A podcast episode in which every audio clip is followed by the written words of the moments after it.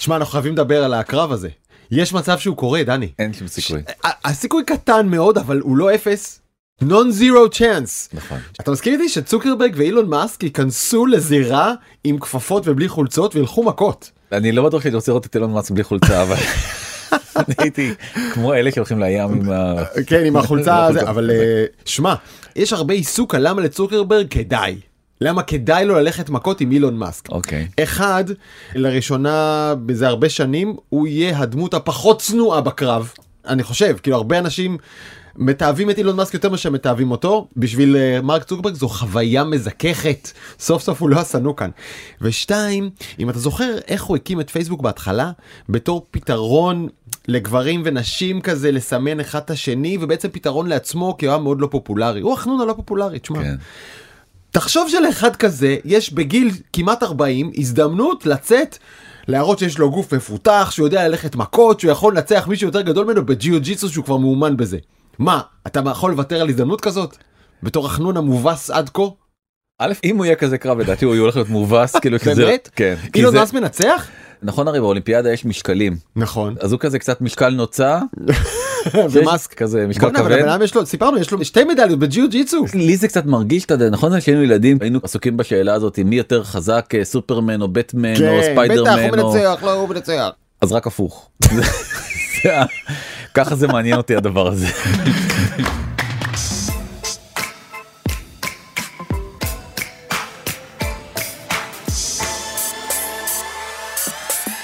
בזמן שעבדת אה, 136 דני פלד שלום. שלום מה נשמע עכשיו רגוע בקבוצת הפייסבוק הנהדרת שלנו ביקשו ממני את הבקשה שחששתי ממנה יותר מכל יואב מוזס. אשמח שתכינו לפחות פרק על המחשב הקוונטי. עכשיו, למה אתה מפחד? תן לי לנתח אותך פסיכולוגית. אחד, כי זה נושא עם השלכות שעשויות להיות דרמטיות לעתידנו. זהו עתיד המחשוב. שם הוא נמצא, אתה לא יכול לא להיות שם ולכן אתה לא יכול, אנחנו לא יכולים לא לדבר על זה.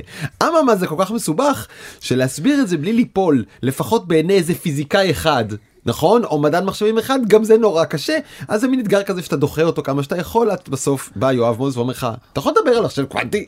כן וקיבל איזה 60 לייקים זה כן, מצטרף, מצטרף. אוקיי. כן אז בוא נדבר על מחשוב אה, קוונטי כי באמת קוונטי. קוונטי. Q-U-W כאילו. אבל יש עברית קוונטים תיאוריית W. הקוונטים אין וו- בעברית זה לא כן קוונטום Q-U-A. טוב, כן. אנחנו מדברים עברית קוונטום computing. כן. יאללה בוא. בוא. אז ה Scientific American אומרים שמחשוב קוונטי כן. זה העתיד של העולם ומקינזי חברת הייעוץ הגדולה בעולם אומרת שבעצם זה הולך לשנות את העולם מהקצה אל הקצה וגם מדינת ישראל נדבר על זה בהמשך הפרק 115 מיליון אה, שקלים בתחום הזה וגם נפתלי בנט. אתה יודע הוא חיפש איזה פיק חדש אחרי שהוא היה ראש ממשלת ישראל מה הדבר הבא שהוא יכול לעשות וזה כמובן הוא בחר בבניית אה, מחשב קוונטים ישראלים. זו הייתה גרסת הגיא פינס שלנו של מחשוב קוונטי. יש כזה נכון? דבר. וואי אתה מעצבן עם הקוונטי הזה. אה, אתה מעצבן. על הקוונטי אבל כל אחד. למרח. אה, אז איך פועל מחשב קוונטי איזה בעיות ענק הוא צפוי אה, לפתור מי כרגע מוביל במרוץ ומה עם ישראל אבל אני רוצה דווקא להתחיל כן. מהלפטופ שלך זה הלפטופ שלך אם תכיר וואלה. באמת.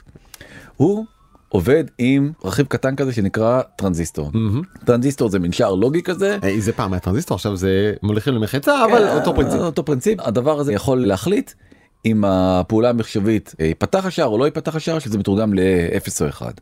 הלפטופ שלך מסוגל approximately לבצע 100 מיליארד פעולות בשנייה. לא ספרת כל אחת. כן, בערך, אבל סדר גודל. זה אומר כל הפעולות בכלל עצם הפעלת ה Windows הזה או המערכת של מק וכל התוכנות בפנים והגלישה וכל התחזוקה של הדבר הזה והעכבר וזה הכל ביחד יכול להתכנס גג ל-100 מיליון פעולות בשנייה. בול ומחשב על יכול לבצע קוראים לזה קווינטריליון שזה מיליון טריליון פעולות בשנייה זאת אומרת זה באמת המון המון המון פעולות בשנייה. 2 3 4 5 6 7 זה עוד כאילו שבעה אפסים מעל מה שהמחשב הזה יודע לעשות שזה מיליון מיליוני מיליונים. כן. ולמה צריך? נכון ואתה אומר כאילו יאללה חיים גושרים תראה כמה פעולות אפשר לבצע בשנייה אבל לא. אני אנסה להסביר כמיטב יכולתי בעיות שכרגע מחשבים קונבנציונליים לא יכולים להתמודד איתם. אולי הבעיה הכי מפורסמת היא בעיה שנקראת בעיית השליח. דמיין לעצמך שליח פיצה שיש לו 14 משלוחים ב-14 ערים שונות קרובות אתה יודע כזה רמת גן גבעתיים או 14 כתובות זה לא משנה. אם הוא צריך להגיע ל-14 יעדים שונים יש לו כרגע 87 מיליארד 178 מיליון 291 אלף 200 אופציות. כן. למה זה, מסלול. למה זה מעניין? כי זה פעולה שאנחנו נתקלים בה ביום יום. כל שליח שיוצא עם כמה משלוחים רוצה למצוא את הנתיב הכי יעיל בין כל המשלוחים הללו, לא סתם לנסוע אקראית כי הוא מבזבז זמן ודלק. זה באמת בעיה שמחשבים אמיתיים מנסים לפתור כל יום. נכון, זה בעיית אופטימיזציה פשוטה. תחשוב אפילו ווייז, הרי ווייז בסוף זה מה שהוא עושה כל הזמן, עושה אופטימיזציה לדרכים, נכון? בודק את כל האופציות ואומר לך מה נכון. לוקח לו כמה שניות ואז הוא מחשב את זה. אז אני אומר, אם אנחנו מדברים על 14 ערים שזה לא איזה טירוף, לוקח למחשב בין 2 ל-3 דקות למחשב קונבנציונלי. 2-3 דקות לחשב את הטובה מבין 87 מיליארד אופציות שזה כן. 14 עצרת. עלינו ל-20 ערים, אם יש לו כן 20 כתובות אנחנו כבר מגיעים למספר שאני אפילו לא יודע וואו. לקרוא לך אותו. זה 2.5 קווינטיליון. כן, אז זה המספר וכמה זמן לוקח למחשב לחשב את זה? 15 שנה. כלומר עדיף לשליח כבר לנסוע בעצמו את כל האפשרויות האלה נכון. זה ייקח פחות מהחישוב. כן, ואני רוצה עכשיו טיפה להעלות את המורכבות. 30 ערים, 30 נקודות. עכשיו, עזוב את זה שהשליח כבר ימות עד שהדבר הזה יקרה. גם היקום לא ישרוד עד שהמחשב ידע לחשב את התשובה על הדבר הזה. זה ייקח כל- כולה הנתיב האופטימלי מבין 30 כתובות זה הכל. זה הכל. רגע כלומר מה שראינו כאן זה שיש קפיצה אקספוננציאלית זה מתחיל במספר הגיוני ונהיה מספר שהוא כבר לא הגיוני אבל עדיין אני מצליח לחשב אותו והופ הופ הופ נהיה מספר שזהו אנחנו לא יכולים לגעת בו יותר. לגמרי ואז אנחנו פה בשביל להבין את הדבר הזה של מחשב קוונטי אנחנו הולכים לשליח הפיצה הכי ידוע בעולם. נכון לאלברט איינשטיין ובעצם למה שנקרא מכניקת קוונטים וצריכים להסביר שני עקרונות. בוא נודה על האמת הם לא אינטואיטיביים אבל בעצם הם הבסיס לכל הדבר הזה שנקרא מחשוב קוונטי. אז תחזיקו חזק אני אנסה לעשות את זה הכי קליל שרק אפשר בעצם העיקרון הראשון זה עיקרון שנקרא סופר פוזיציה. מה זה סופר פוזיציה? פיזיקאי אחד בשם ארווין שרדינגר ניסח לעצמו איזשהו מין עיקרון שהוא לא בדיוק הבין עד הסוף איך זה יכול לקרות וזה די ערער אותו. מה היה העיקרון? הוא אמר תדמיינו לעצמכם שיש חתול חמוד בתוך קופסה. הקופסה סגורה ובתוך הקופסה יש איזשהו מכונה שפולטת קרינה רדיואקטיבית. המכונה הזאת שפולטת הקרינה הרדיואקטיבית יכולה או להרוג את החתול או להשאיר אותו בחיים. אנחנו לא יודעים כאילו מה הדבר הזה יכול לעשות ולכן ברגע שהקופסה היא סגורה אז החתול יכול להיות או חי או מת נכון אחד משני המצבים האלה. עד שלא נפתח את הקופסה תאורטית אנחנו לא יודעים אז החתול נמצא במין מצב שהוא מצב חי מת. הוא 50% חי ו-50% מת. בדיוק זה אנחנו מדברים על חלקיק שאו שהוא פולט קרינה או שהוא לא פולט קרינה תרבות הוא 50 אחוז 50 אחוז ועד שלא נסתכל לא נדע. ואיך אתה מתמודד עם חוסר הוודאות הזאת בלי לבדוק. יפה. הנתון הזה זה בעצם המצב הזה שאיזשהו אובייקט יכול להיות בשני מצבים בו זמנית זה נקרא סופר פוזיציה. התגלית הזאת היא כל כך ערערה את ארווין שרדינגר שהמציא אותה וזה נקרא החתול של שרדינגר. שאתם רואים כל האנשים מסתובבים עם אה, טישרטים מגניבים עם אה, חתול שכתוב עליו שרדינגר זאת הסיבה. של הסופר פוזיציה היא כל כך ערערה את מי שהמציא את הדבר הזה זה שהוא החליט שהוא עובר לביולוגיה. להציל חתולים. אמיתי הוא הפסיק עם הפיזיקה בגלל הדבר הזה עכשיו הרי דיברנו על ביט של מחשב שנמצא במצב של 0 או 1 מחשב הקוונטי קוראים לזה קיוביט זאת אומרת ביט קוונטי ובגלל זה ההכלאה הזאת של השתי מילים האלה קיוביט. בניגוד נגיד לביט בינארי של מחשב רגיל שנמצא או ב-0 או ב-1 יכול להימצא בכל אחד מהמצבים האלה כל הזמן זאת אומרת איפשהו על הציר הזה בין בין 0 אפס ל-1. לאחד. אני אתן לך דוגמה פשוטה שאולי תסביר את זה בצורה הכי טובה תחשוב שיש חבילת קלפים ואתה צריך למצוא את המלכה. איפה אדמה? איפה הדמה בדיוק כמו בים כזה עם, ה... עם הכוסות, עם עם הכוסות כן. וזה יפה מאוד אז מחשב בינארי ברמה העקרונית צריך לעשות בעצם שתי פעולות הוא הולך לקלף הראשון יש לך שני קלפים לגלות אס לא גילה פותח את הקלף השני מלכה גילה בסדר שתי פעולות חישוב. מחשב קוונטום עם ביט אחד יחיד בעצם יכול הרי לגלות שני סטייטים של אותו קלף אז בעצם בפעולת חישוב אחת הוא פותר את הדבר הזה אז חסכנו בעצם 50% ניצולת לא להיכנס איתי לפינה שאפשר למצע את הפעולות כי לא אתה יכול לפעמים שלפעמים זה בקלף הראשון בקלף השני אני מנסה להסביר איזה עיקרון אז כל הנודניקים משחרר מחשב בינארי תשכח מזה. לא ישחררו בסדר מחשב. בינארי בשביל לגלות ארבעה קלפים ברמת העיקרון יכול במקרה הכי גרוע לגלות בקלף הרביעי זאת אומרת שזה יצריך ממנו ארבע פעולות חישוב. מחשב עם שני קיוביטים שזה לא הרבה יכול בפעולת חישוב אחת לחשב איפה נמצאת המלכה. אני אלך לשמונה קיוביטים עוד פעם תחשוב שזה שמונה ביטים זה כאילו כלום. שמונה קיוביטים אז יש 256 מצבים נכון זה 2 בחזקת 8 אז מתוך 256 קלפים עוד פעם במכה אחת מחשב עם אה, קוונטום עם 8 קיוביטים מגלה איפה נמצאת המלכה עכשיו תחשוב כמה זה מדהים. רגע רגע רגע.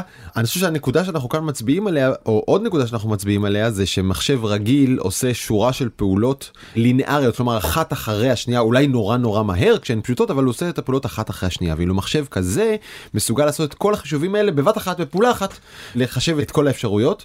הייתי בכנס על חלל והייתי צריך להנחות משהו שקשור לקוונטום בחלל לא יודע הבנתי בזה כלום ביקשתי מצ'אט gpt תסביר לי כמו לילד בן 10. והוא לקח דוגמה נורא דומה לזה הוא אמר נכון שאם אתה בונה בניין לגו אז אתה צריך לבנות אותו מלמטה למעלה. יש כמה דרכים לבנות הלגו הזה אבל בסוף זה יהיה מלמטה למעלה. אם מחשב קוונטום היה בונה את המבנה לגו הענק הזה אז היה בונה את כל החלקים מזיז אותם ביחד למקום שלהם וזהו.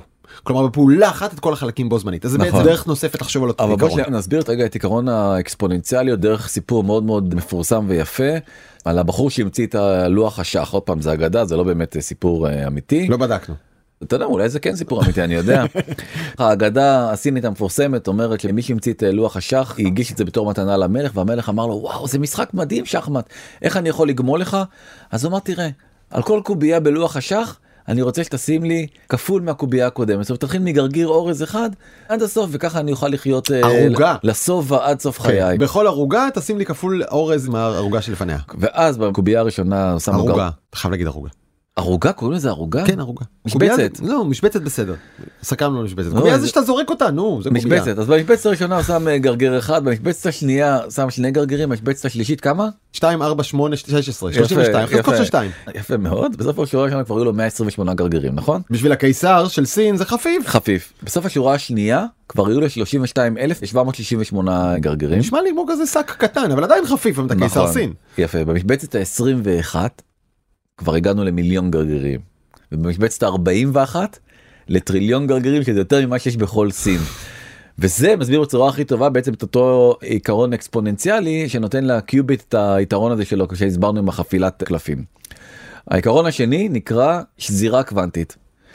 זה סיפור אמיתי גם כן שזה סיפור זה מפוצץ את הראש כאילו שכל הגאונים האלה פשוט אה, שמעו אחד על הסיפורים של השני אתה יודע עוד אה, חז"ל הרי אמרו שקנאת אה, סופרים תרבה חוכמה נכון. כמה זה נכון הדבר הזה בסופו של דבר וזה אתה יודע, עברו כאילו אלפי שנים מאז ועדיין המשפט הזה הוא כל כך נכון ראה את זה אלברט איינשטיין את הסיפור הזה של הסופר פוזיציה ואמר. "כח, מה זה השטויות האלה ואז הוא המציא את המשפט המאוד מאוד מפורסם שאומר אלוהים אינו משחק עם קוביות.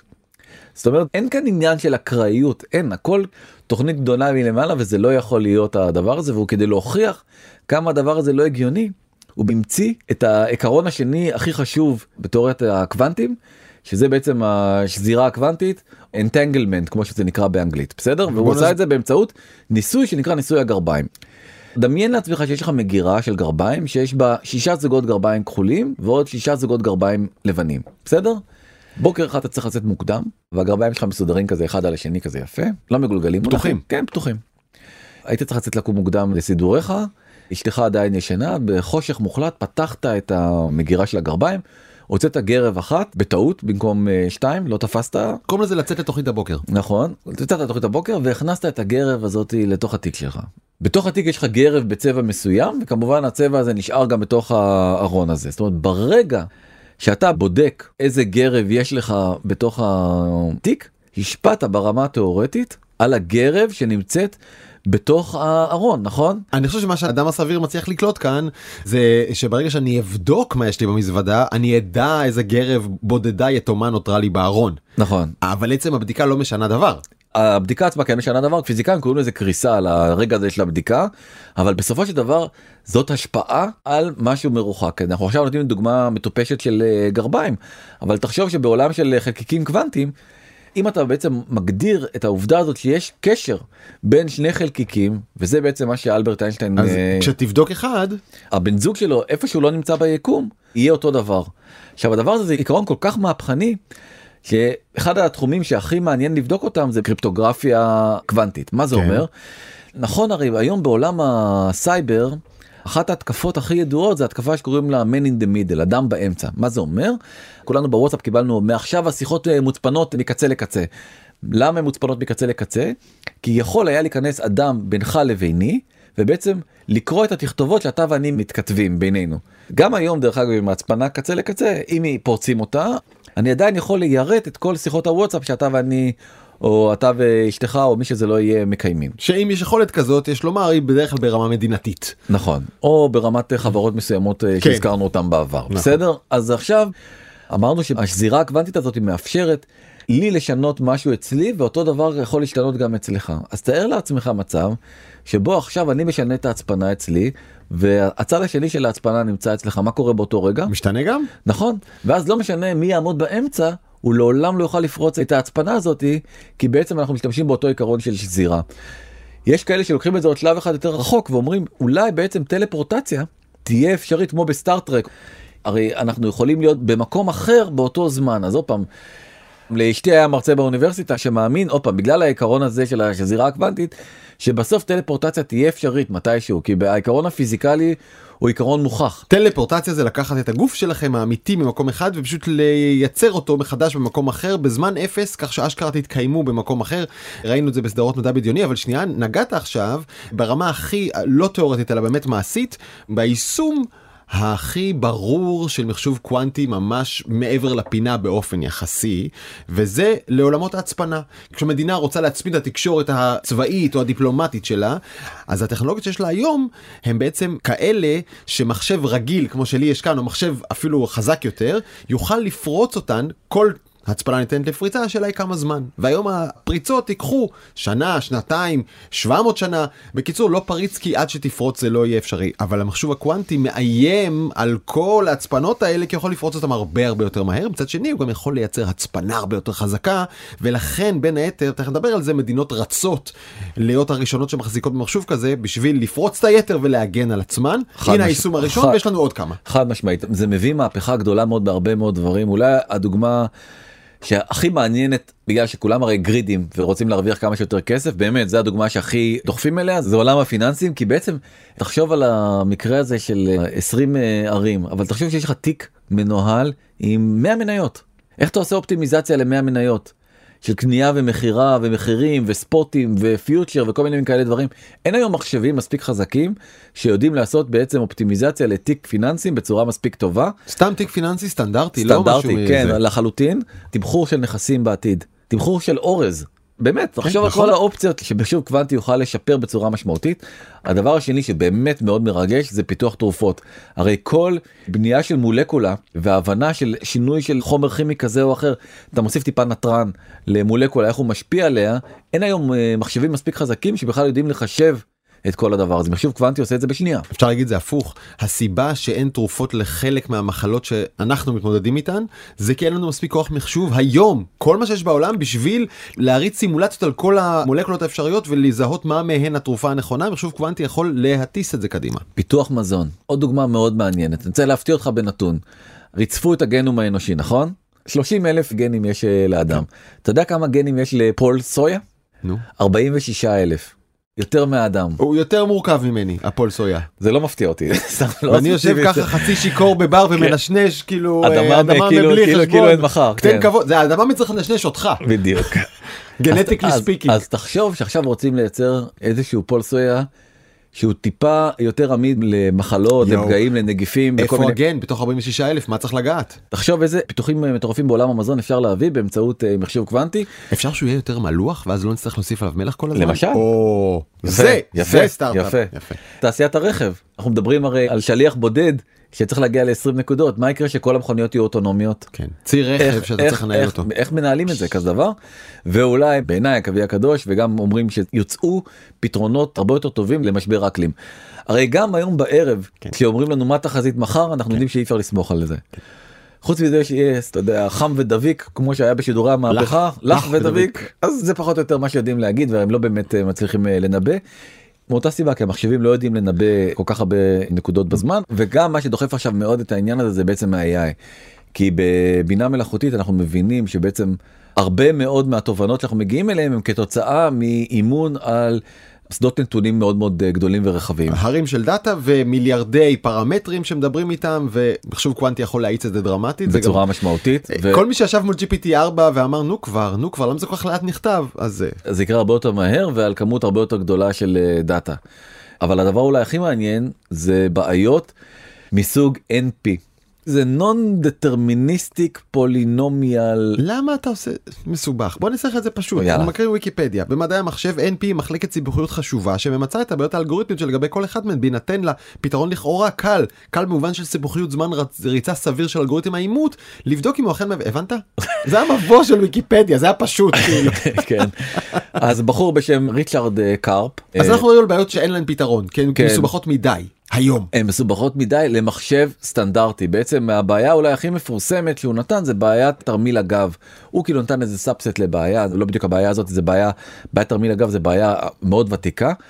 ובעצם אתה צריך לקחת בחשבון שני פרמטרים שונים ולאחד אותם ביחד ואתה יודע זה בעיה קשה בקומבינטוריקה איך אתה בעצם לוקח שני נתונים שהם לא מוצמדים נגיד מחיר מסוים ומשקל מסוים. ומנסה לפתור בעיה באמצעות שני המשתנים האלה. אז זו אנחנו בעיה, כן. מראים עכשיו על המסך בעיה כזאת יש לך תיק שאתה יכול לשים בו עד 15 קילו ואתה רוצה להכניס אליו ספרים שלכל ספר יש גם משקל וגם מחיר ובוא תמצא איך אתה לוקח את המשקל המינימלי אבל לא יותר מ-15 קילו עם מקסימום כסף מקסימום שווי כלכלי של הספרים האלה. יש כאן ספר ששוקל 12 קילו מחירו 4 דולר וספר ששוקל 4 קילו מחירו 10 דולר ו... בואנה דני אני פותר את זה בשנייה מה הבעיה בכלל איזה קיוביט ואיזה נעליים תקשיב כן, קח את הספר של 4 קילו. אתה צריך להגיע רבה. ל-15 קילו כאילו אה רגע הספרים האלה אני יכול כמה שאני רוצה מכל אחד מהם? כמה שאתה רוצה. אה, אתה מבין? לא זה לא זה עדיין קל שים לי בבקשה שלושה ספרים של 4 קילו ועוד אחד של שניים ואחד של אחד. אפשר להתקדם אה שלושה של אחד זהו פתרתי יופי את זה אז, אבל אה, זה היה דוגמה באמת פשוטה מדי רק שכולנו נבין כשתזרוק פנימה עוד שלושה ארבעה ספרים והבעיה נהיית מסובכת. מסובכת מאוד כמו שהראינו עם השליח אבל היא בעיה קלה מאוד למחשב אה, קוונטי. כן. עכשיו אנחנו מגיעים לבעיה הקשה מאוד של מחשב קוונטי זה איך בונים כזה דבר אוקיי יופי נהדר אז יש בעצם היום חמש שיטות שונות לבניית אה, מחשב קוונטי אני צוחק- באמת סינית מדוברת. סינית מדוברת אני צוחק כי התמונה היפה הזו שאתם רואים עכשיו של כזה סלילים מוזהבים והכל כאילו סופר אסתטי כשמצלמים מחשב קוונטי באמת זה לא נראה ככה זה חוטים מפוזרים וכל מיני מכשירים ועל העוקם וכלום לא ישר ושום דבר לא מוזהב. זאת תמונה של מחשב של IBM משום מה במכון ויצמן זה הכל עקום. אתה בא לזלזל במכון וייזמן אתה לא, לא מתבייש. ב-IBM את המחשבים שלהם בעצם אז יש חמש שיטות לבנות מחשב קוונטי הזכרנו את IBM אז אה, השיטה הראשונה ככה IBM בונה את המחשבים שלה שיטה שנקראת מוליכי על בעצם משתמשים במעגלים חשמליים זעירים כדי לייצר קיוביטים באמצעות אה, מוליכי על. הבנת נכון? בטח. אז אני ממשיך לדוגמה הבאה מלכודת יונים מלכודת יונים. ברגע שעשית יונה מספיק יונים לתוך המלכודת הם כבר יודעות כאילו זה קצת ללכת אחורה קודם כל תנקה את זה כן. אתה יודע איזה מטונף זה מלכודת יונים. אז כמובן שמדובר במלכודת יונים וצריך להשתמש ביונים כדי ליצור שדות מגנטיים שיאחסנו ויעבדו את המידע הקוונטי. עכשיו זה עושה לי שכל. מחשבים פוטונים זה האופציה השלישית שמשתמשים בפוטונים שצריך חלקיקי אור כדי לשאת ולעבד מידע קוונטי.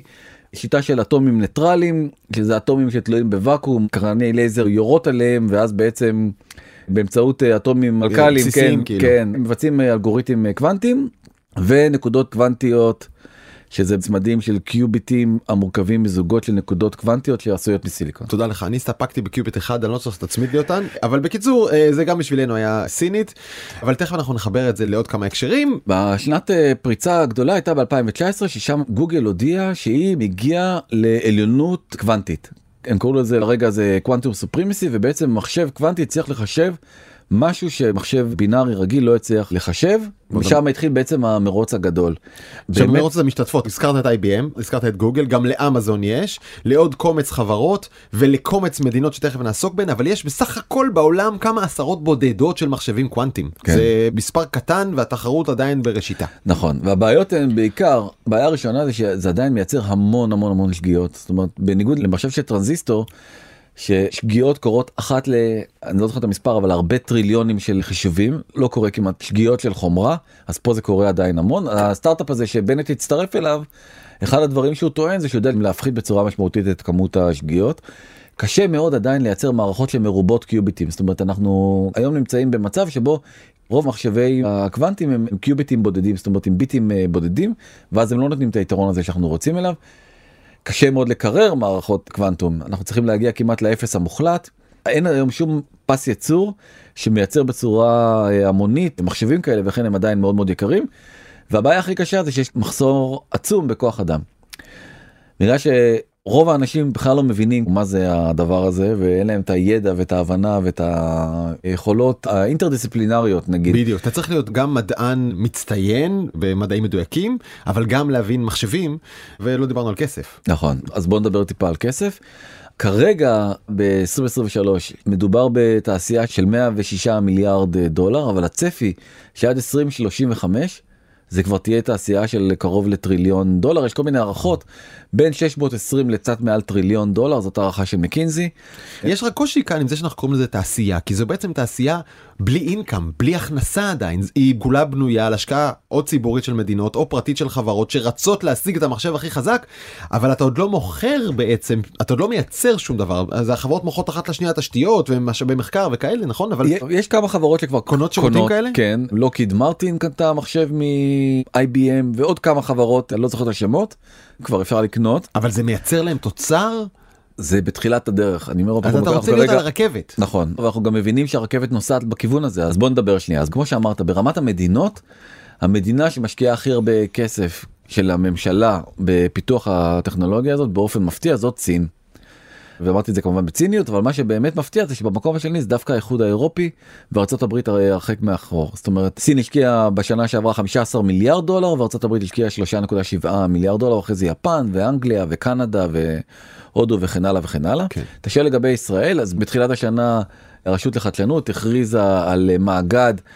הגדול ביותר בתולדות הרשות זאת אומרת מבחינת כסף זה הכי הרבה כסף שהרשות לחדשנות שמה בהיסטוריה שלה על מאגד אחד בודד אבל זה סכום זניח 115 מיליון שקל 30 אה, אה, מיליון דולר. זהו אנחנו רואים את זה יחסית לסכומים האחרים אבל בוא נגיד בתוך המאגד הזה יש את אלטה ואת קוונטום ארט ואת אה, רפאל קוונטום ארט היא תוצר של מכון ויצמן וזה מאגד אחד יש. עוד מאגד של מחשוב פוטוני שבו מושקעים 50 מיליון שקלים יש עוד מעבדה שמובילה אותה חברת קוונטום משינס שתשיק בנובמבר הקרוב מחשב עם 50 קיוביטים בתל אביב והוא ישמש חברות סטארט-אפ ישראליות שירצו גישה למערכת ולהתנסות על טכנולוגיות גם ברמת החומרה ומערכת ההפעלה והתוכנה והכל אז הם יוכלו בכמה בתל אביב להתעסק. בוא יהיה מחשב ישראלי עם 50 קיוביטים.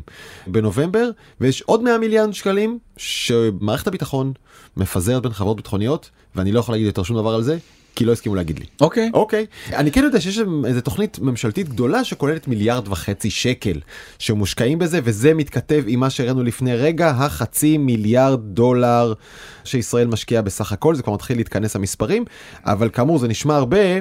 אבל זה נגיד 1 חלקי 30 ממה שהסינים משקיעים ואמרנו אלה תשתיות מאוד מאוד מורכבות שדורשות גם כוח אדם מיומן וגם הרבה ציוד יקר האם ישראל בכלל יכולה לשחק במשחק הזה. אתה מבין היא לא... חייבת אבל אתה מבין זה מצד אחד חייבים אם אנחנו רוצים יש לנו סיכוי? אז אם אנחנו רוצים לשמר את העליונות שלנו בסייבר כן. אנחנו מבינים שנגיד סייבר זה אחת הסכנות הכי גדולות דיברנו קודם על נכון, פריצה והצפנה וכולי. אז ישראל לא יכולה להרשות לעצמה להיות מחוץ למרוץ. אבל האם מיליארד וחצי שקל will cut it? האם לא לדעתי לא. אנחנו נצטרך להשקיע הרבה הרבה יותר. בסוף זה עניין וזאת אחת הבעיות בעצם במחשב קוונטי שמצריכות באמת השקעה אדירה אדירה בקנה מידה שקצת קשה למדינה כמו ישראל לעכל כדי לפתח את הטכנולוגיה הזאתי. אתה יודע ברמת ה-PR זה קל להסביר למה בזבזת 35 מיליארד על F35 או כמה שזה עלה אבל להסביר למה אתה משקיע את זה עכשיו במחשב קוונטי טיפה יותר מסובך. אני מסכים אבל כן. האיראנים אותם זה לא עוצר. וואלה הם מתקדמים. הם מתקדמים ממש. אלוהים. הם הציגו את המחשב הקוונטי הראשון שלהם. כבר יש להם. כן. תסתכל איך הבחור החתיך הזה בחליפה הלבנה כי הוא בעצם אה, מחיל הים. איזה לחץ. שזה די מפתיע שחיל הים האיראני המציא את המחשב לא זה במדים לבנים אתה יודע שזה חיל הים לא יודע אולי אצלם זה לא לא זה חיל הים זה חיל לא הים אוקיי ואז מסתבר שהמחשב הקוונטי הזה זה בעצם בורד כן לוח אם כן. שאפשר לקנות באמזון ב-589 דולר. אחד הסיפורים הכי מטומטמים באמת של השנה האחרונה. וכנראה קוראים לו קוונטום זה השם שלו כן, בטח. אז הם אה, קנו אותו קוונטום. כאילו כל אחד יכול לקרוא לזה קוונטום. בדיוק רוצה כוס מים קוונטום? כן תביא. אמ, אז הם הודו כאילו בטעות להם בפדיחה. הייתי אומר לו שמעכשיו הוא מורד למרק את הסטילים. כן.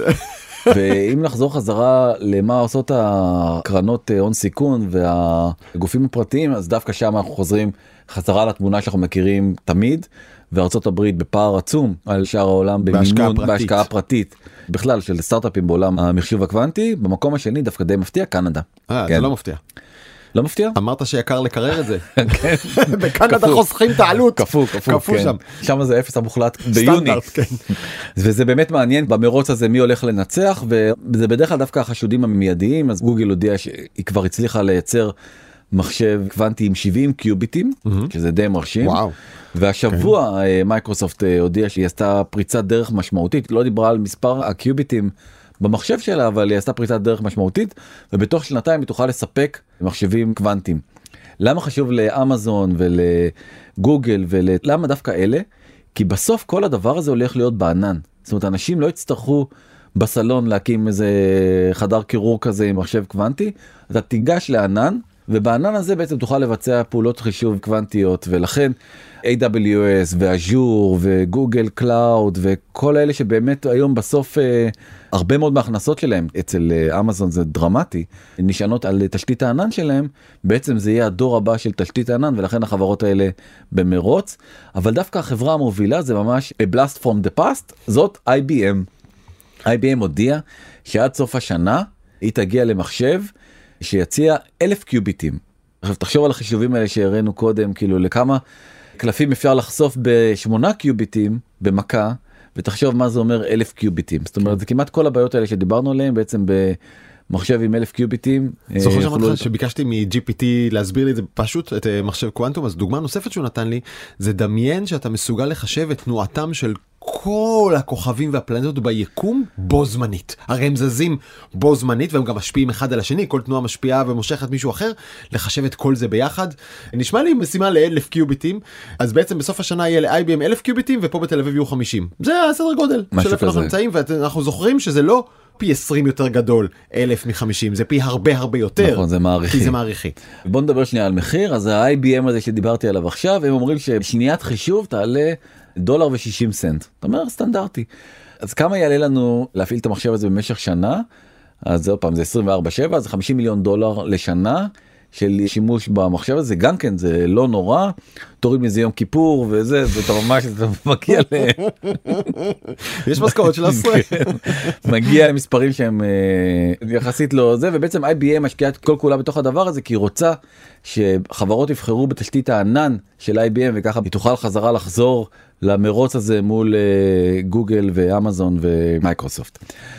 ודיברנו על אמזון אז אתה בטח תוהה מתי תוכל לקנות באמזון מחשב אה, קוונטי אז אני רוצה להפתיע אותך אז אני רוצה להפתיע אותך ואפשר כאילו לא באמזון עדיין אבל אפשר כן. לקנות כבר היום מחשב סטנדרטי קוראים לו ג'מיני מיני הביתה כזה. כן חמוד. כן הוא עולה 8,700 דולר ויש לו שני קיוביטים.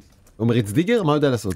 הוא פרוגר כן. אה, שם הוא נעצר אבל בסוף אה, זה יגיע לשם אנחנו עוד נמצאים כרגע בתחילת תחילתה של המהפכה ושני קיוביטים באמת לא מביאים אותך לשום מקום חוץ מלהגיד שיש לי מחשב אה, קוונטום בבית. זהו תשמע נראה לי שזה מין מכשיר כזה שאמור להיות בסלון ליד העציצים ובספרייה שלך. כן. אתה מראה לעולם שאתה. זאת הטלוויזיה כן, החדשה וזה מחשב הקוונטום שלי וכן אז אה, זה בדיוק הסיפור אבל זאת אה, בלי ספק המהפכה אחת מהגדולות שאנחנו כרגע נמצאים בפתחה.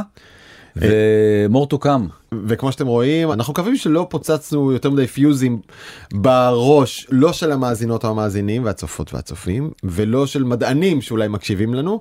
אנחנו נשמח לקבל הערות ותיקונים. אה, לא מבטיחים להתייחס אליהם.